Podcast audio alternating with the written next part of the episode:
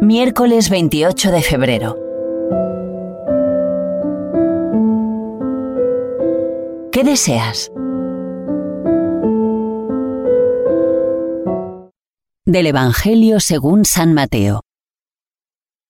En aquel tiempo, subiendo Jesús a Jerusalén, tomando aparte a los doce, les dijo por el camino, Mirad, estamos subiendo a Jerusalén, y el Hijo del Hombre va a ser entregado a los sumos sacerdotes y a los escribas, y lo condenarán a muerte, y lo entregarán a los gentiles para que se burlen de él, lo azoten y lo crucifiquen, y al tercer día resucitará.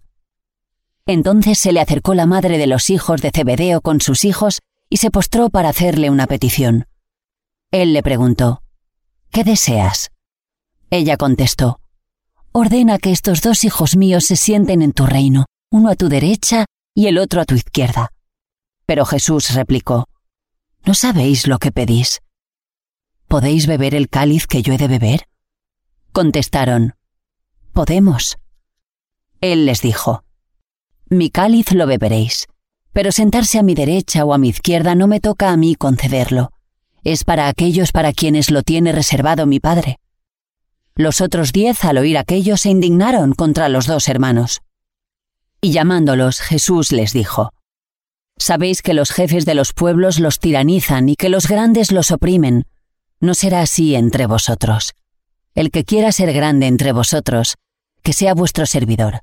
Y el que quiera ser primero entre vosotros, que sea vuestro esclavo. Igual que el Hijo del Hombre no ha venido a ser servido, sino a servir y a dar su vida en rescate por muchos.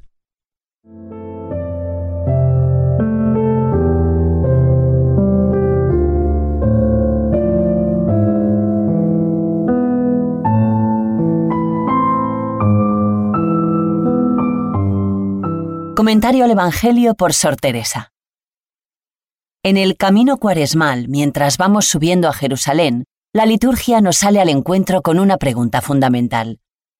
Jesús alecciona a sus discípulos y los prepara para lo que van a vivir. Es entonces, tras haber mencionado su pasión, muerte y resurrección, cuando nota que quienes le acompañan no le siguen. Le siguen físicamente con sus pies, pero tienen la mirada, el corazón y la mente en otros asuntos.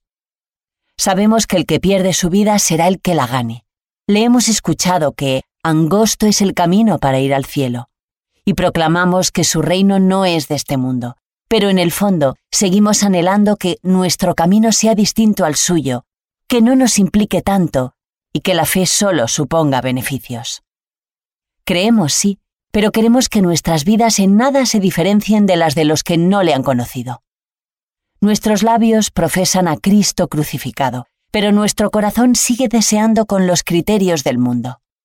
De nuestro cuello o de las paredes de nuestra habitación cuelga una cruz, pero invocamos el poder de Dios para que complazca nuestros anhelos más egoístas.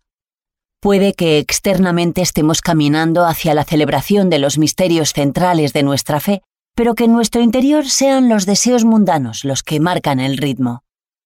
La purificación interior que estamos invitados a vivir en este tiempo pasa necesariamente por reconocer lo que llevamos y nos mueve por dentro.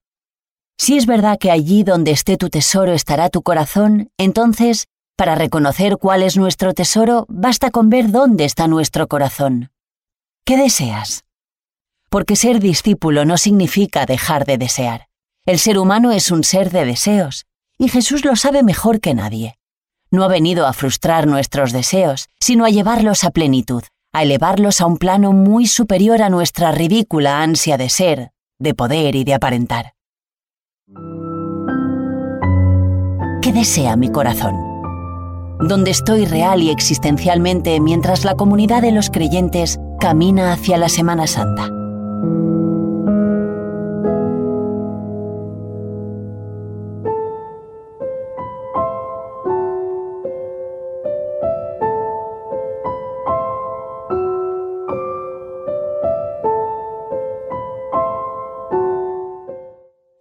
Comentario al Evangelio de hoy por Dominicos.